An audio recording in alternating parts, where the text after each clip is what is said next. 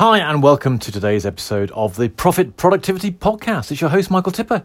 Who else would it be? Now, today's episode is called What Happens When You Try Different Things.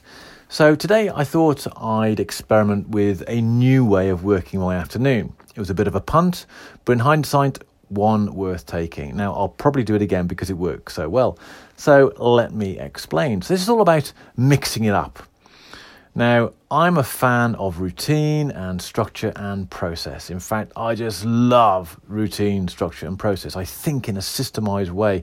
And for me, it's a thing of beauty. In fact, I was describing someone today, uh, just describing to someone today about why I just find it so enjoyable to think in that way. It's just the way my brain is structured. I love that. And for me, the thing about routine and structure process, it, it creates consistency. Now, consistency is good for a whole number of reasons, but when we're thinking about results, when we're thinking about doing something that's worth doing, then the only way that's going to happen is to consistently work at it, to chip away at the block until eventually whatever it is you're building is built. Overnight success doesn't really happen. It's all about the creation of something in the long term.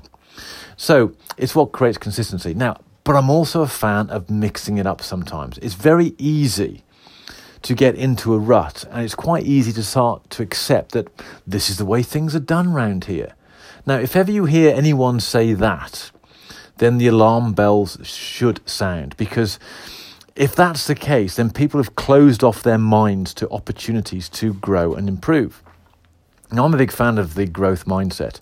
And often you'll find that when people have a fixed mindset, which isn't necessarily a good way of of approaching life, then they'll often say, "Well, it's that's the way we do things around here." They won't. They're not even open to possibilities.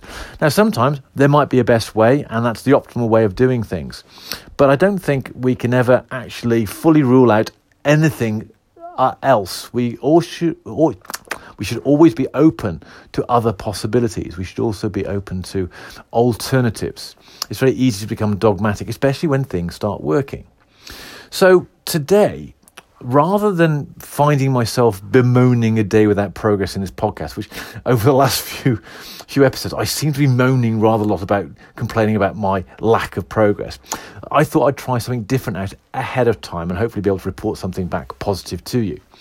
So at lunchtime, after a morning of focusing on my main thing, which was working on a sales letter for a um, project I'm working, I'm doing with a uh, co-collaborator where we're delivering a seminar where we're combining our respective skills into something new and unique for people to help them move forward. And it's been a, a labour of love, and we're we're quite excited about what we're offering. So, having spent my morning doing that, and we'd had a Zoom call, and we'd recorded a promotional video for it, and everything was going really well, I was then moving on into my uh, less main thing tasks because I try and do the thing that requires most of my attention and energy first thing in the morning because that's when I'm at my best. And as the day goes on, I start doing things that require less of my um, mental energy and that are easier to do. So um, I thought I'd schedule what was left of the day um, when I was going to do uh, what was left on my day for the, for the rest of the day. So now I use a personal Kanban, and what that means is that whenever I work out there's something that needs to be done, it goes onto a post and it goes onto what's called my backlog, which is basically one wall of my office, it's just full of post-it notes. These are all the possibilities of things that could get done. Then what I do is based on what's my priority for the week, which feeds into my priority for the month, which feeds into my priority for the next 90 days. I will then take some of those post it notes and they will form the activities that I will do this week. And that's what I've done this week. And so for today, um, uh, so then what happens is I've, I've got the the post-it notes for the tasks I want doing this week scheduled out over the week. And then as the, the day comes, I then put them into what's called my today box. And then I work on those. And the idea is to clear the post-it notes out of that. So at lunchtime, I still had six or seven post-it notes in my today pen. So I thought, right, um, what I would normally do is I'd pick the one that I favoured the most and pick that one and work on that. And the idea is to work on that till it's complete, then go and get the next one. That's the plan. Now, the upside is that I can only pick one thing at a time and I can only move on to something else when it is done.